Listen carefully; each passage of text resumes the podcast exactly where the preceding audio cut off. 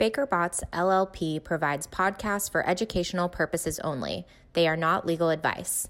This communication may constitute attorney advertising.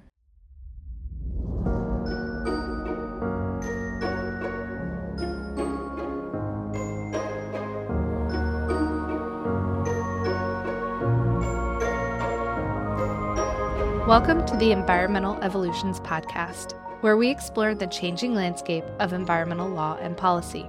I'm your host, Megan Berge, coming to you from San Diego, California. For today's episode, I am going to turn over the mic to my esteemed tax partner, Mike Bresson, to provide some practical insights on the wind and tax elements of the Inflation Reduction Act, which was signed into law this summer by President Biden. But that's all for me this episode because I have to head to the airport again. But I know that I am leaving you in the very best of hands an actual, real live tax attorney. We can have a separate episode later on what it is going to take to get these resources permitted and built. But for now, if you have questions for Mike, his contact information is available in our episode notes. Take it away, Mike. Thanks, Megan. President Biden signed into law the Inflation Reduction Act. It's a 730 page bill. There's a lot in it. We're still digesting it. Thanks for having me on today to talk about the uh, solar and uh, wind provisions that are in the bill. Uh, we have the production tax credit, which is a, mainly the wind credit that's available for uh, 10 years after the facility is placed in service. You get a credit for every kilowatt hour of electricity produced and sold to an unrelated party. Before the Inflation Reduction Act, that credit was 2.6 cents per kilowatt hour, subject to a number of phase down. And, and in fact, the credit had expired and only was available for new facilities that had begun construction prior to 2022. So the story of the wind credit and the solar credit for years has been that these credits have constantly been phasing down and out, needing to be renewed by Congress, often at the last minute it makes it very difficult for renewable energy companies to make long term plans. And so the Inflation Reduction Act restored those credits and provided a much longer planning runway for wind and solar and other types of renewable credits. The investment tax credit was restored to its full 30% rate, retroactive to the beginning of 2022. So, regardless of when a facility began construction, if it's placed in service in 2022 or uh, later, it's going to be qualifying for the 30% investment tax credit. For the production tax credit, it was similarly restored to its full unhaircut 2.6 cent per kilowatt hour rate, retroactive to uh, the beginning of 2022. So, regardless of when you began construction, if you place the facility in service in 2022 or later, you're going to qualify for the full rate.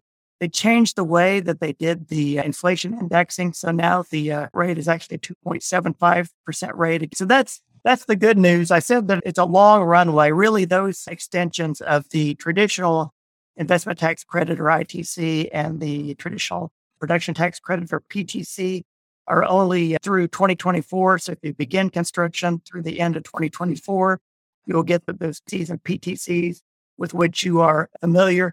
If you begin construction after that, we'll be transforming into a new technology neutral regime where uh, we'll still have a 30% investment tax credit. We'll still have a production tax credit that is similar to the existing credit, except you will no longer be reading a list and, and seeing that solar qualifies for the ITC or wind qualifies for the PTC. It will be technology neutral. And so, as long as you have a technology that produces electricity and has zero emissions, then you will qualify for that production tax credit or investment tax credit, which kicks in if you don't begin construction before 2025. As a long runway, it will start phasing out the later of 2033. That would be the earliest year it would have its last 100% rate.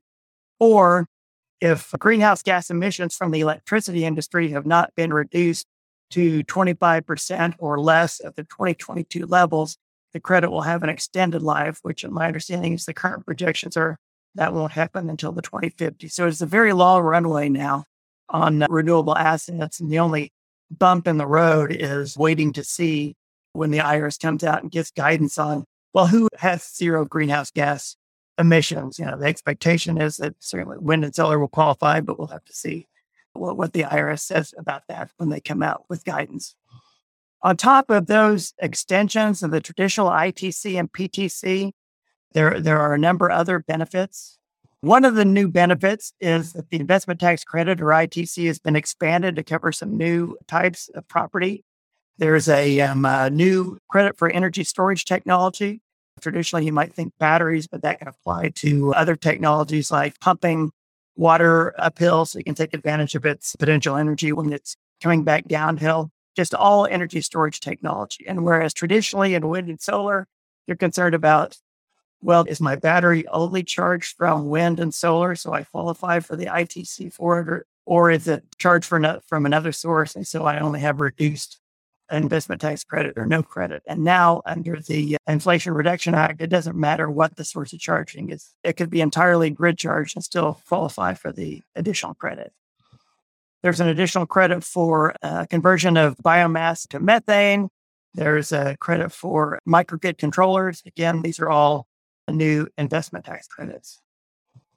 There's a new series of bonus credit for both the investment tax credit and the production tax credit.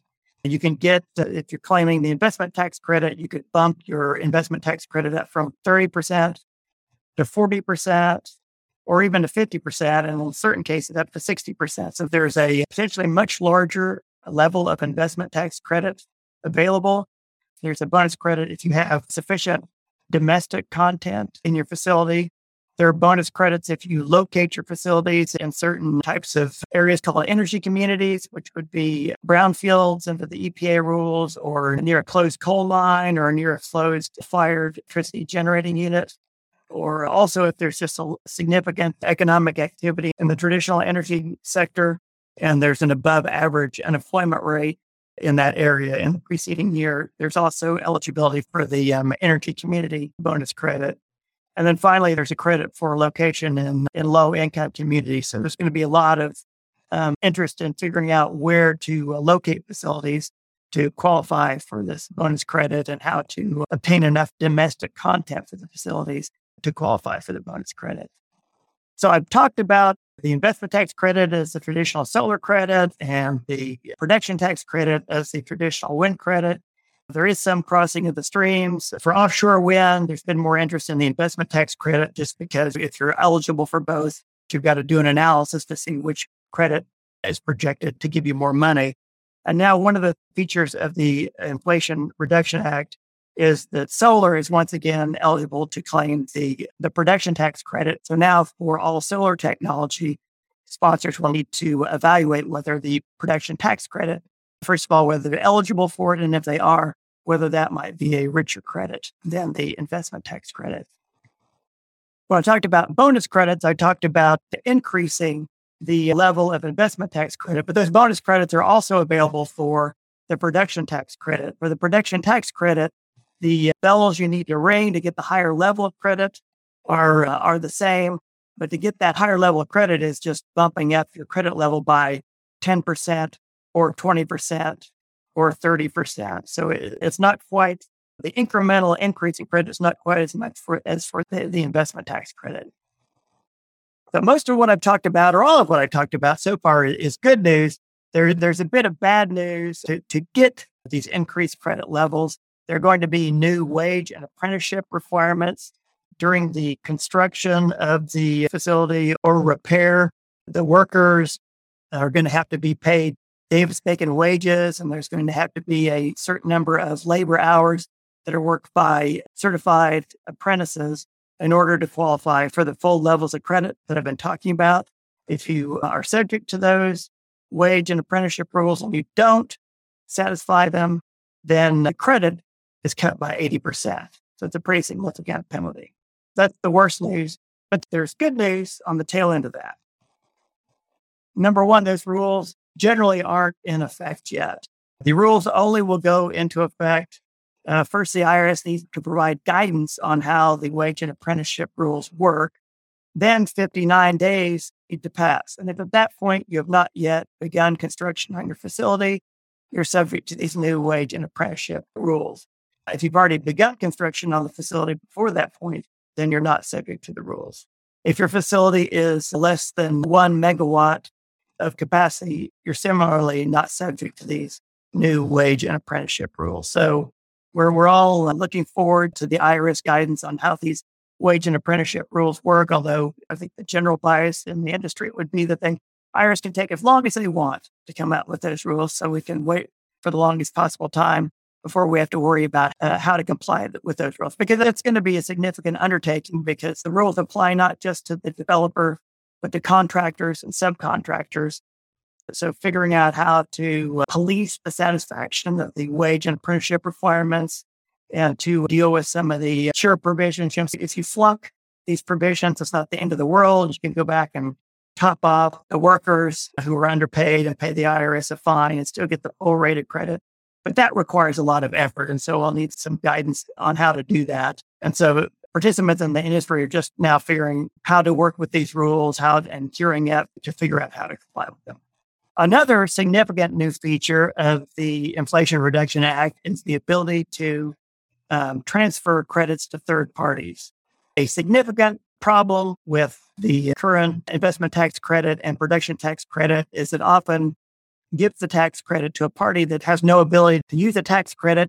You have to have a tax liability to offset the credit against. And often there's enough tax benefits that are provided to players in the wind and solar industry that they don't have a tax liability against which to offset the credit.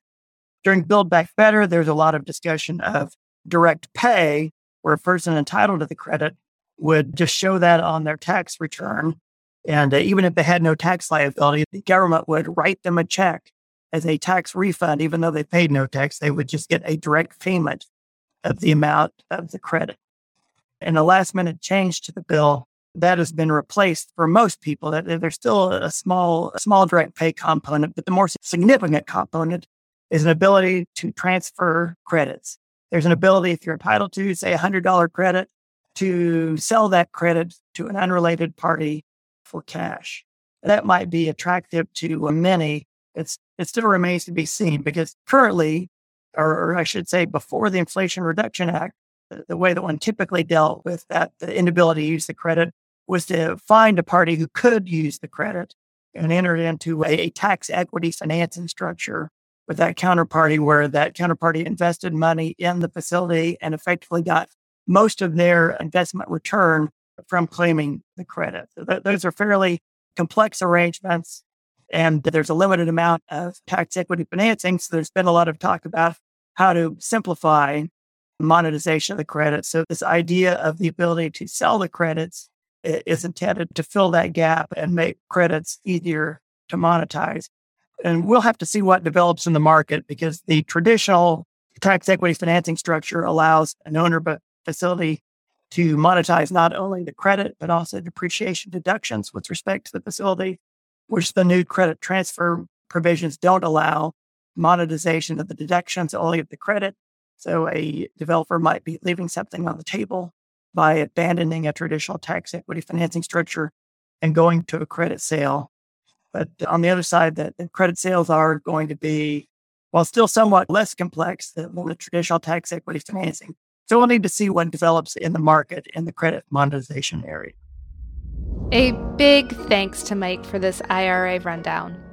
No doubt the IRS has a Santa level to do list facing them, and we'll be sure to have Mike back as the agency begins to check things off that list. Thank you for spending time with us. Thank you for listening to this Baker Botts podcast. For more information on Baker Botts practices, please visit us at bakerbotts.com. For over 180 years, through 13 offices in nine countries, Baker Botts has the experience, knowledge, and people to solve our clients' most significant legal issues. This presentation is provided by Baker BakerBots LLP for educational and informational purposes only. It is not legal advice.